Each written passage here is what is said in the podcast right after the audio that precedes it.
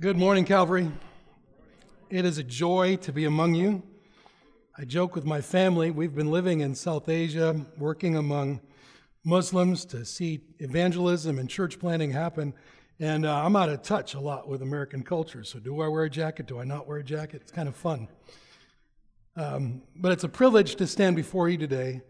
It's a joy. I love and appreciate the worship this morning, being able to sing and worship the Lord together. Having the freedom, even in this country, to be able to gather and to live for Christ here. The Lord has had my wife and I plant our anchor in South Asia some 24 years ago, where we've invested time in what Christians are supposed to be doing, sharing the gospel and getting to be able to walk side by side with brothers and sisters in Christ, getting the gospel out, whether it's around the corner or around the world. And I love that because it's something that is much bigger than me. It doesn't depend on me. It doesn't depend on us. It depends on Jesus, our King, the Lord of the harvest. And so it's exciting to be able to worship him with you this morning. And that's what I want you to be able to think about this morning. As we've lived, my wife and I and family in South Asia, time goes by. I was looking at the guy playing the acoustic guitar with the beard. I kind of looked like that when I first went to South Asia some 20 plus years ago. And time, as it does, changes us. But that's what I want us to think about as we look at 2 Timothy, continuing in the series, 2 Timothy chapter 4, verses 6 through 8. As you turn there, think about where you are right now in your walk with God and in how you spend your time in whatever situation of life you're in. Some of you have your path laid out. You may not know the future, but you know you're walking strong with the Lord. You know where he wants you to invest your time, your energy, honoring God at your place of work, in your family, being a gospel influence, managing home life, investing time in relationships, encouraging one another in Christ, even here at Calvary, or maybe it's in community, or going to school as a disciple of Jesus, living for him. For others, you may not have a clue where God wants you to invest your time in influencing people. Or for others, you may not feel so close to God this morning. For some of you, you may feel that life is there and you're kind of on the sidelines and it's there and you're over here just kind of waiting and relying on others, depending on others. For some, life's getting harder and maybe even more painful. But wherever we are in life, know God is very concerned how you spend your time, how you spend your lives. We all need to fight the uphill struggle of passivity. We all could be more intentional about how we live. Yet today's passage is so much more than simply a call to intentional living. Today I want to share with you three spiritual values Paul wrote to Timothy that God wants his people to live by. I'm going to read 2 Timothy chapter 4, verses 6 through 8, and I'm going to do so like we do in South Asia. Often when we do Bible studies, there's 3 or 4 languages present in the room, and so we've got to read it once, and then another time in another language, another time in another language, just to make sure that it's the Word of God that's sinking in and is primary in our minds. And that's what I want to do for us this morning, allowing God's Word to speak. So let's read together. 2 Timothy chapter 4, starting with verse 6. For I am already being poured out as a drink offering, and the time of my departure has come. I have fought the good fight, I have finished the race, I have kept the faith. Henceforth there is laid up for me the crown of righteousness, which the Lord, the righteous judge, will award to me on that day, and not only to me, but also to all who have loved his appearing. I'll read it again. For I am already being poured out as a drink offering, and the time of my departure has come. I have fought the good fight, I have finished the race, I have kept the faith. Henceforth there is laid up for me the crown of righteousness, which the Lord, the righteous judge, will award to me on that day, and not only to me, but also to all who have loved his appearing. This is the word of the Lord. Let's pray as we begin. Father, I thank you for having Paul, by the direction of your Holy Spirit, pen this letter to Timothy. And I thank you, God, that it's been preserved these centuries for us to read today. Because through it, Father, you want to change our lives through the gospel, through the work of Christ. So I pray, God, that you would open our eyes, open our ears, that we may see and hear, Father, what you want us to individually today, that your will may be accomplished in our hearts for your glory. In Jesus' name I ask. Amen. So, as you know, Paul has been writing this letter to Timothy. He's in prison. He's expecting an imminent death there in Rome. He's now writing the last chapter of Scripture he would ever pen, this final chapter of 2 Timothy. To Timothy, a young man who has accompanied Paul as a co-worker of his in the journey of making disciples and starting churches throughout parts of the ancient biblical world of Macedonia and Galatia and Asia, part of modern-day Greece and Turkey. Remember in the book of Acts, we read of Timothy accompanying Paul at the beginning, places like Philippi, Thessalonica, Corinth, Berea, and Ephesus. Places where Paul first went, there were no believers. There were no churches. And yet, when they leave, there were established gatherings of believers with established churches and leaders. And on several occasions, Paul would leave Timothy behind and go on, leaving Timothy to continue teaching and instructing people from God's word. Cities like Ephesus and Corinth, Thessalonica and Philippi. And that's exactly what you've been studying about, where Paul's giving instruction to Timothy about when he's staying in those places, this is what he's supposed to do. So let's review what Paul has written in 2 Timothy in the first few chapters that lead us to our passage today. So in chapter 1, verse 13, Paul writes, "Follow the pattern of the sound words that you have heard from me in the faith and love that are in Christ Jesus." So Paul is passing on not an ad hoc group of teachings, but a pattern of teaching as the church gathers to worship and then scatters to live it out in their homes and proclaim it in communities. Then in the second chapter, verses 1 and 2, Paul addresses Timothy's responsibility of passing on that pattern of teaching to other faithful disciples, which is really the responsibility of every Christ follower to do. "You then, my child, be strengthened by the grace that is in Christ Jesus, and what you have heard from me in the presence of many witnesses, and trust to faithful men who will be able to teach others also." And then in verse 10 of that same chapter, "Therefore I endure everything for the sake of the elect, that they also may obtain the salvation that is in Christ Jesus with glory."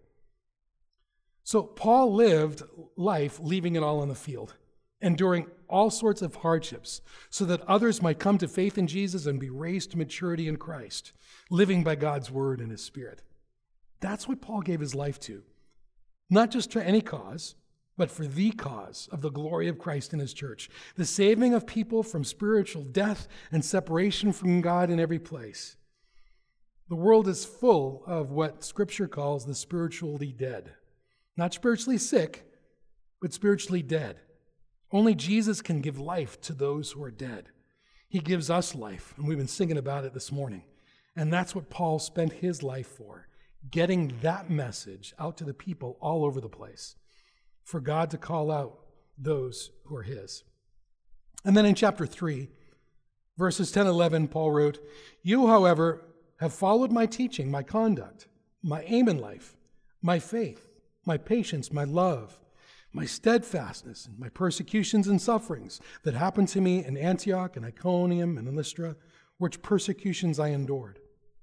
So here Paul wasn't being nostalgic about his, or even arrogant, about his endurance and scars. Rather, he's reminding Timothy, "You remember all those things that you experienced with me? And you saw how I responded? Remember that." He's pointing to Timothy to remember how Paul responded to life and to what God brought their way, wanting Timothy to see him, Paul, as a role model to follow. And then you can see in this passage of chapter 4, verses 1 and 2, Paul charges Timothy, last week you heard and studied this, to preach nothing but God's word to people. It's the only answer for the world's greatest problem. And the church needs to be careful that it's the word of God that we rally around, and that it's the person and work of Jesus and the work that Jesus gave the church to do that we give our life for. And so I love the mission and purpose statement here at Calvary. Our purpose is to glorify God by making disciples as we transform our city and our world. And that's summed up in the mission statement. We are the church for God, for Dothan, and for the world. That's what it's about. Paul wants Timothy to be sure-footed in the way he's approaching how he lives his life, how he influences others. As a leader, influencing and teaching God's word, Paul's writing of his own experience, again, something Timothy would be well acquainted with. He's seen Paul in action and how he lived and how he responded. And that's what's captured in 2 Timothy chapter 4, verse 6, where I want to draw your attention. For I'm already being poured out, Paul writes in verse 6, for I'm already being poured out as a drink offering, and the time of my departure has come. Paul's referencing his background as a Hebrew. In the Old Testament, the book of Numbers, chapter 15, God gives Israel the instructions for worship, and he's alluding back to the food and drink offerings that God has required Israel to do, just like a drink offering would be poured on the altar as a sacrifice for God. Paul is pouring out his life till there's nothing left to give. And he's doing it for God. You know, my life has been impacted by Jesus. I have experienced the grace of Jesus in my life. And it's totally transformed how I see myself, how I see God, how I look at my wife and my kids, how I see the world. And I realized early on in the time when I began to take my life seriously, I was around the age of 16, 17 and in high school, the Lord began to impact me, and I realized God loved me, and He wanted me to live my life for Him and to love Him. And I began to realize an internal desire that, wow, Jesus is worth living for, giving my life for, spending the hours of my life, the years, now looking back, the years of my life for. And that's exactly what Paul did. He's talking about his life being poured out, spent for God. Calvary, I know your pastors have that same heart desire. Pastor Paul, Pastor Charles, Dan and Patrick, Reagan, Randy, Tommy, Joyce, Zach, the other elders and leaders here, they're already pouring out their lives for God, for your salvation and your maturity in Christ, so that others too may know the salvation Jesus brings through you. Paul used his life to help believers like Timothy and the gathered churches to be able to withstand the temptations and evils of this world, to live for Christ and to spread the life-saving message of Jesus with that world. The world's greatest problem is sin, and the only solution is the gospel. I first heard the gospel from my dad. He would come home in the evenings from an engineering job and open the Bible before supper and begin to read us from the scriptures. And that's when I realized that my fighting I had with my brother, my brother's 3 years younger than I, and apparently I enjoyed at that time demonstrating that I was older to him, and I took my frustrations out on him. I realized God called that sin. The anger, the arrogance, the envy, the jealousy, all the things that I experienced as a young boy, God called sin. And God saw me, God sees us just as we are, broken by our sin. And in His mercy and love, He sent Jesus to the cross. Jesus came and lived a perfect life on this earth, something that you and I can never do. But He did so in order to go to that cross. So in our place, He took our punishment so that we might have peace through God through that blood sacrifice. And Jesus didn't stay dead. As I heard you all singing in that verse, Jesus rose again from the dead according to the scriptures. And right now He's sitting at the right hand of God with all authority and dominion. And He's coming again. And I can't wait for that day. But that's something I can give my life to. The God who created us, the God who pours out His love and mercy and grace upon us. That's the message Paul worked hard to make known. So that's my first point. Paul spent his life for God. Well, that you and I would do the same and not be distracted by so many other things in this world. You can have a specific work. You don't have to be a pastor or work within the building here. You could be a teacher, a plumber, a dishwasher, a lawyer, a doctor, a cashier. Paul, the apostle who's writing this, worked as a tent maker so that he wouldn't be a burden to those he was sharing the gospel with in the city of Corinth. But he poured out his life for God, for the gospel. And brothers and sisters here at Calvary this morning, that you and I would be about the gospel. No matter your age, no matter your situation in life or work situation, that you'd live each day through the lens of the gospel and see people around you, your family, through the lens of the gospel, to people all over the globe, seeing things through the lens of the gospel. Think about that for a second. Next year's political elections, presidential elections, through the lens of the gospel. The current woes with Palestine and Israel, through the lens of the gospel. Your economic issues that we all face from time to time, your own individual struggles, seeing them through the lens of the gospel. Protect that perspective, as people all around you will try to drag your attention elsewhere. Yet God's agenda is for His glory to be spread out among all the peoples of the world, so that they can see how wonderful, good, and great God is. When you think of the world, I want to point your attention to this on the slide today. Think of Central America, 669 million people. That's 1,047 people groups. In Europe, 795.4 million people. That's 663 different people groups. In Central Asia, there's 385.3 million people. That's 386 people groups.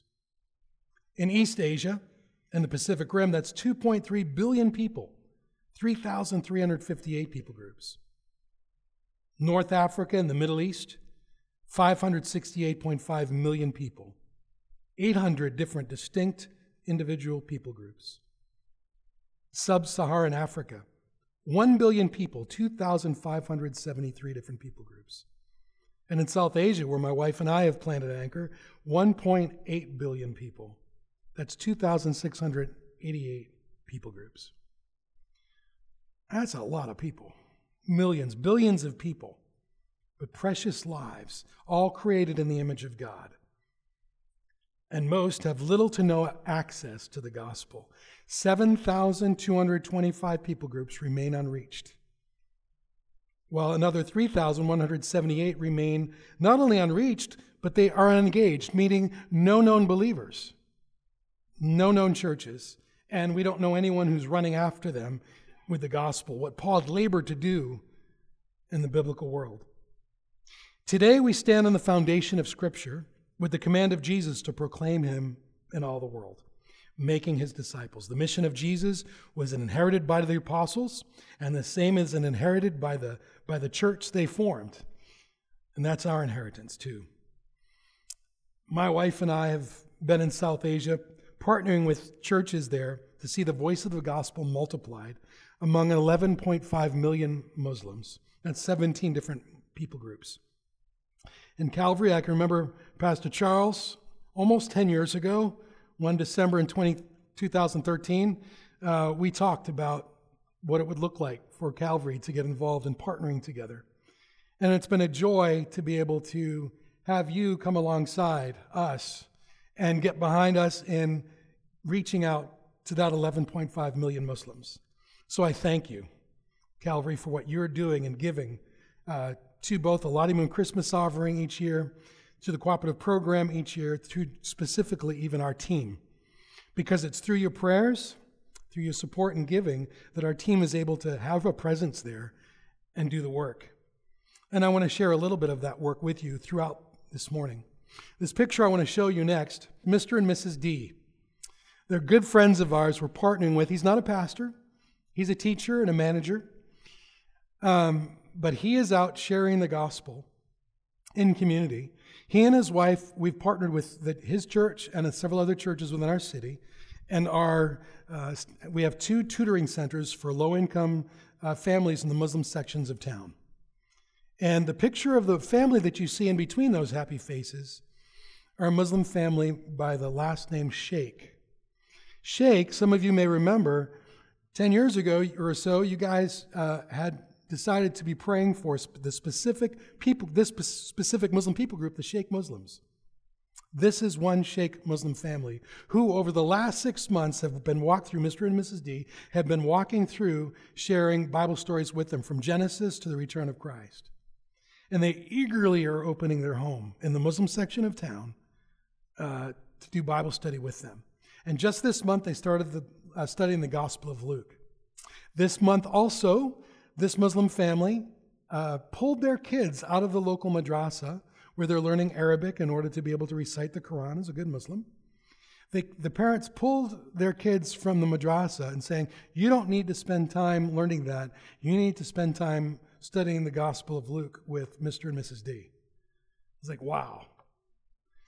So your prayers are being answered, Calvary. Sheikh Muslims are hearing the gospel. And this Muslim family hasn't yet come to Christ yet, but it's exciting to see God at work. Just this month, Mr. D sent me this Muslim family's names, and I want to pause and pray for them with you this morning. That this family, Muhammad and Sultana, his wife, with 6 kids, 3 sons, and 3 daughters, that they would place their faith in Christ.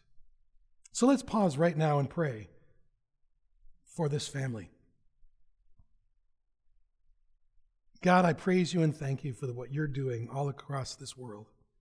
You're taking the gospel from your children and making it known to people who haven't heard. We thank you so much for Muhammad and Sultana Sheikh.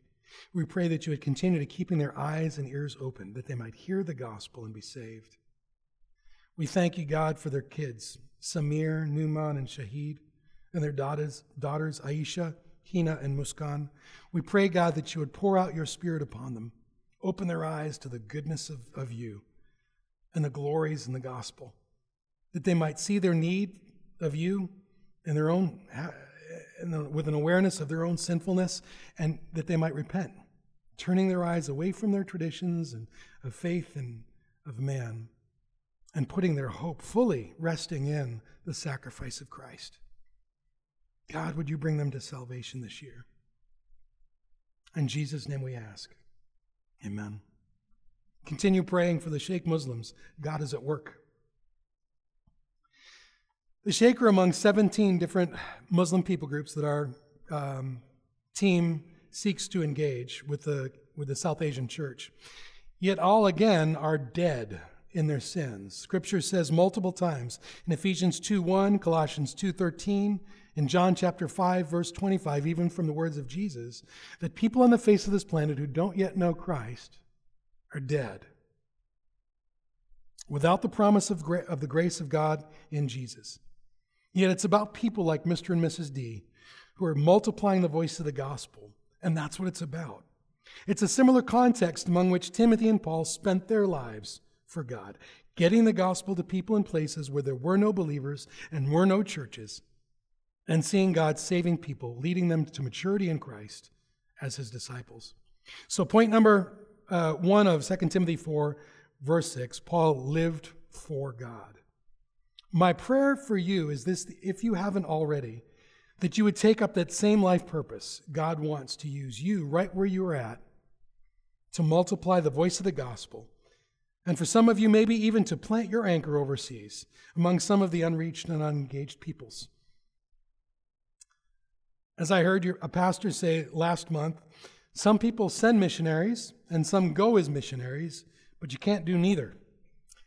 Ask God what his desire is for you and your role in multiplying the voice of the gospel as you live for God. Secondly, Paul's life has been about finishing the good fight, verse 7, 2 Timothy verse 7. I have fought the good fight, I have finished the race, I have kept the faith. It's about finishing. At the writing of 2 Timothy again, Paul knew his life was about over. He's in prison, his execution is pending, and now he's using 3 metaphors to describe the aim of his life and how he lived. He fought the good fight. I'm talking about boxing or a military metaphor. He's not giving up. He's continued at it. It speaks of endurance. He's finished the race. He didn't disqualify himself, but he kept running. He didn't leave the race for some other pursuit. However tempting, however noble, however pleasurable, he didn't leave it. He finished the race. It speaks of faithfulness. And then he kept the faith. He persevered in his trust, his love and obedience and worship of Jesus. It's about finishing. To be clear, Paul knew that he had set the stage in chapter 1 of 2 Timothy that it's through Jesus alone that he received salvation. It's through Jesus alone that he is able to persevere. He writes in 2 Timothy chapter 1, verse 9, it's God who saves, who saved us and called us to a holy calling, not because of our works, but because of his own purpose and grace, which he gave us in Christ Jesus before the ages began. Verse 12, but I am not ashamed, for I know whom I have believed, and I am convinced that he is able to guard until that day what has been entrusted to me. Paul knew that it wasn't about his skill, his confidence, his ability, his willpower, his just trying to pull up life by his bootstraps and do it, getting on with it. Paul knew it was all about Jesus from start to finish. And I want you to recognize and remember this morning that we can trust God, that he will do the supernatural work in us to persevere. Notice in 2 Timothy 4:7, it's in the past tense. Paul knew his death was near, so he wrote, I have fought the good fight. I have finished the race. I have kept the faith. He's describing a completed action with continuing results. He can write that because that's how he lived his life alongside Timothy. Timothy saw him do that. And Paul alludes to that in Philippians chapter 3, verses 12 and 14, where he writes about similar types of things, where he writes about how he's straining forward to what lies ahead. I press on towards the goal for the prize in Christ Jesus. There he was writing in the present tense. But here at the end of his life, he's looking back and letting Timothy know, I know the end's near, and this is how I've lived. You've seen it, and this is how we need to be doing it, by the supernatural work of Christ. This is what God wants of you and me. Lives poured out with a continuous action of persevering by his power, by his supernatural grace at work in us, in the faith and work God has given. Paul wrote in Ephesians 2:10, for we are his workmanship, created in Christ Jesus for good works, which God prepared in advance that we should walk in them. So note, this is not simply a call to persevere, to be more intentional in life in general. Intentionality is great. I need to be intentional every day, but I believe that intentional living in itself cannot make us holy. It cannot accomplish what God desires for us, to have a heart that is fully devoted to him, to be set apart in our life for God. It's not what cleanses my idolatrous heart. The only thing that can do that is God's powerful word through the faith in Christ Jesus. So, intentionally pursuing Christ will bring about the holy life God desires because God is at work through the blood of Christ doing so. Craving God's glory, God's goodness, more than the idols around us is the pursuit that Paul is writing here in verse 7. Pursuing Christ and watching him give us supernatural power to obey him, to worship him, to love him. That is what the good fight is. Intentional endurance, faithfulness, and perseverance, poised for what God has called Paul to, for what God has called Timothy to, and for what God has called you to. To know Christ, proclaiming Jesus, and leading people to maturity in Christ all over the world. Some of you may feel that you can't take part or shouldn't take part in proclaiming Jesus because somehow you feel like you kind of mess things up and you're not maybe worthy or don't feel that in your own lives. But as we were studying and with one of your elders, Brother Tim, in the Romans class this morning, we're saved by God's grace, repenting and believing in Christ. And every day we wake up as a Christian and we continue on by repenting and continuing on in God's grace. It has nothing to do with our ability and skill. It has everything to do with God's grace at work in us.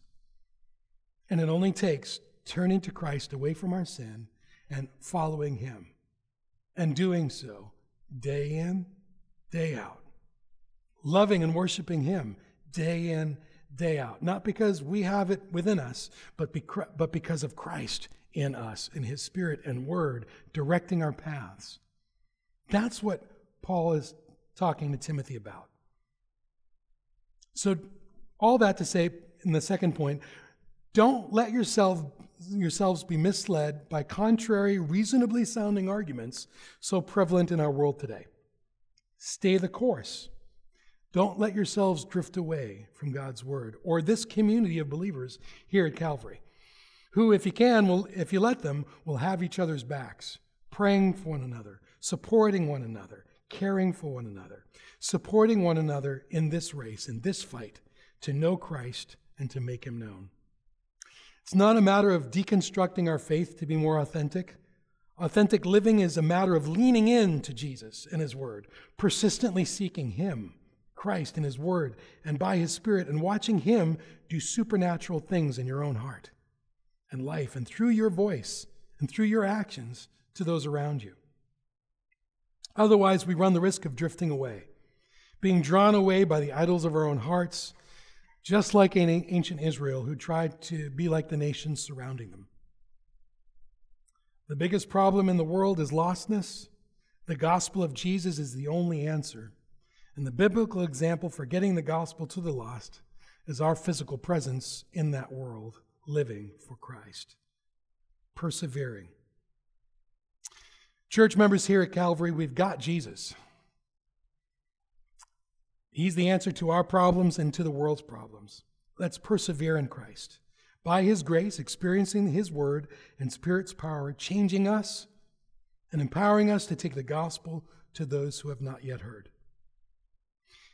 So my first point was Paul spent his life for God in verse 6. Secondly, Paul's life was about finishing the good fight, leaning into Christ and his word. Jesus hasn't returned, so the fight still rages on. The race is still on, and Paul has in mind that victorious end at the return of Christ in verse 8, 2 Timothy 4:8. Henceforth there is laid up for me the crown of righteousness, which the Lord, the righteous judge, will award to me on that day, and not only to me, but also to all those who have loved his appearing. He's pointing Timothy to the fact that Paul himself, and as Paul's pattern was, teaching new believers that Christ is going to return, and that was his focal point. That brought my mind back to 1 Thessalonians. Paul went to Thessalonica and proclaimed the gospel, and he was only there a couple of weeks. Out of all the things God did during Paul's time in that city among them, listen to the pattern of teaching Paul emphasizes as he recollects with them in 1 Thessalonians chapter 1, verses 9 and 10. He's reminding them how you turn to God from idols to serve the living and true God, and to wait for his Son from heaven, whom he raised from the dead, Jesus, who delivers us from the wrath to come. Paul had only been in Thessalonica, like I said, for a few short weeks, and he left Timothy there to continue teaching and passing on to the new believers the Word of God.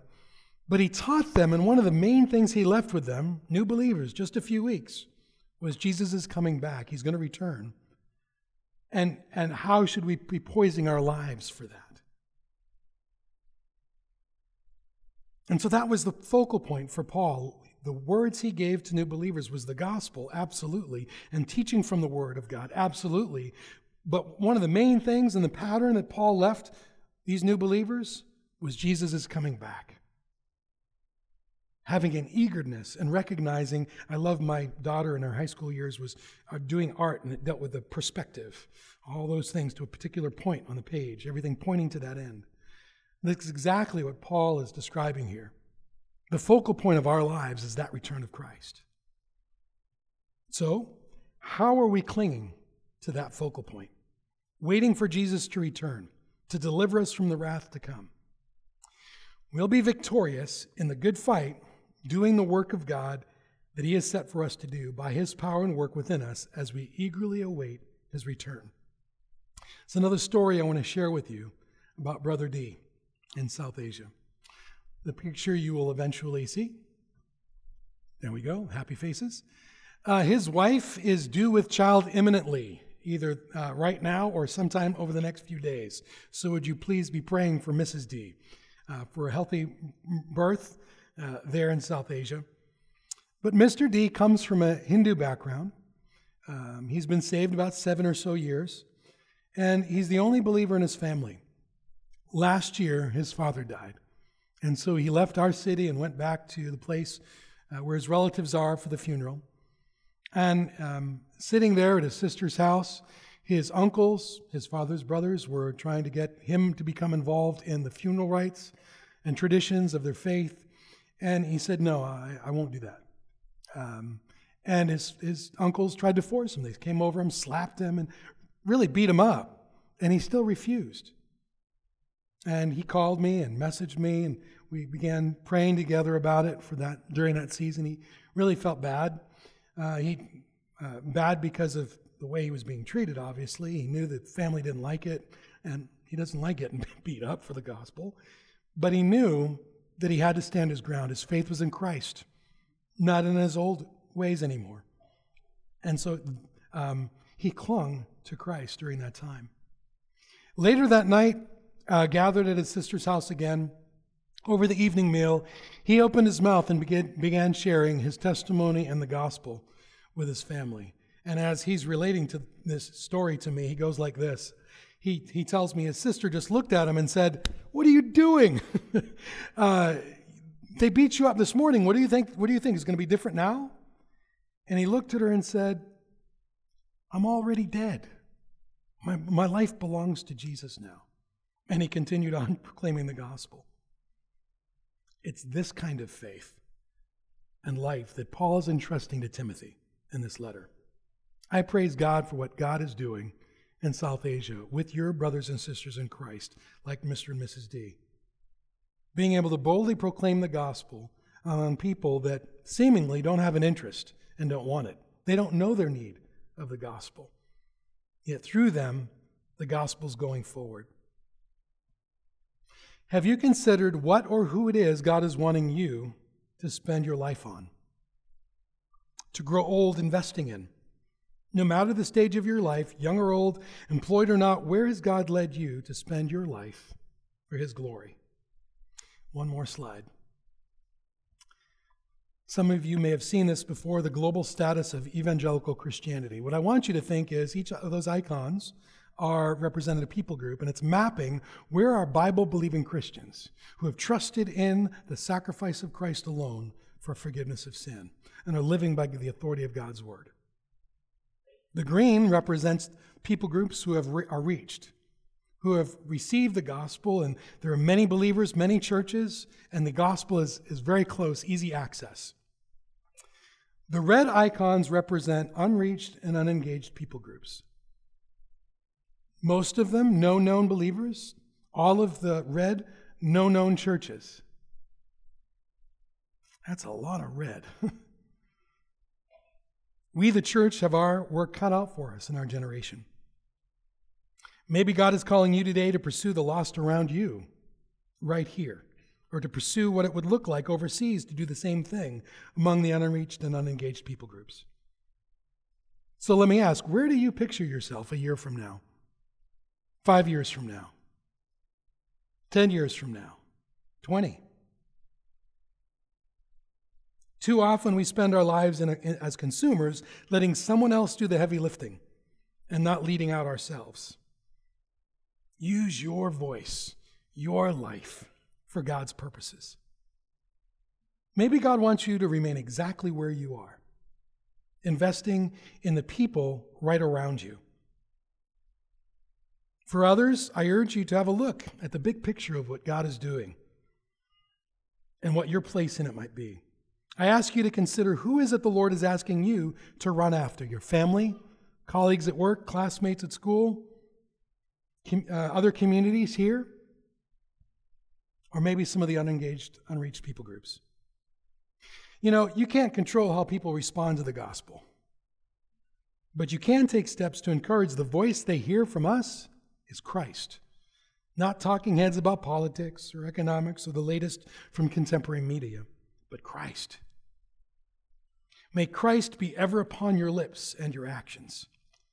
So my prayer for you is that if you haven't already, that you'd experience the goodness of God and the salvation that God brings, and that God would use your lips, your voice, to proclaim Jesus to those all around you, and for God to use his power and his word in and through you to change people's hearts towards Jesus. That we'd all, like Paul, telling Timothy, living for God, run the race, fight the good fight, keep the faith, living intentionally, pursuing Jesus. And as Paul wrote in Colossians 1, proclaiming Jesus, warning everyone and teaching everyone with all wisdom, that we may present everyone mature in Christ, toiling and struggling with all God's energy that God powerfully works within me. So it's not my place to tell you what to do with your life. For you who have already invested in this pursuit of living for God, keep on doing it. Keep on doing what God is calling you to do, embracing obedience to Jesus, whatever that requires of you, whatever that looks like. Just know, as a Christ follower, you are never not on mission. You can send missionaries, you can go as a missionary, but you can't do neither. Let me close us in prayer. Heavenly Father, I praise you and thank you for your word. I thank you for your work in our hearts. You know individually what we need, where our hurts are, what our struggles are. And yet you and your goodness and grace see us that way and continue to pour out your love and your mercy towards us. We thank you for that. We need it. And Father, we need your supernatural work accomplished in our lives. So I pray that you would give everyone here this morning grace to look to Jesus and looking to the gospel. Continue for life, for godliness. And God, I thank you for the Calvary Church family. For us who have believed in your Son, we ask that you'd give us eyes to see and ears to hear, remaining steadfast with endurance, with our eyes on Christ Jesus, our living hope. Give us a greater love and an eager desire for Jesus and your word, more than the pull of the world in our hearts. We confess our lives are yours. We need your mercy and grace to pour our lives out for you and to continue fighting the good fight so that you may have your complete way in and through us, that the world may know how good and great you are and be saved. I pray for this community, that the people that live in and around here, that you'd empower your sons and your daughters who live here to be light in the darkness, to speak of Jesus and his work of the cross, so that they too can experience your mercy, love, and grace as we have. And I pray you would send them all across this globe to all peoples in our generation, so that all peoples in our generation might hear the good news of Jesus Christ and be saved. In Jesus' precious name I pray. Amen.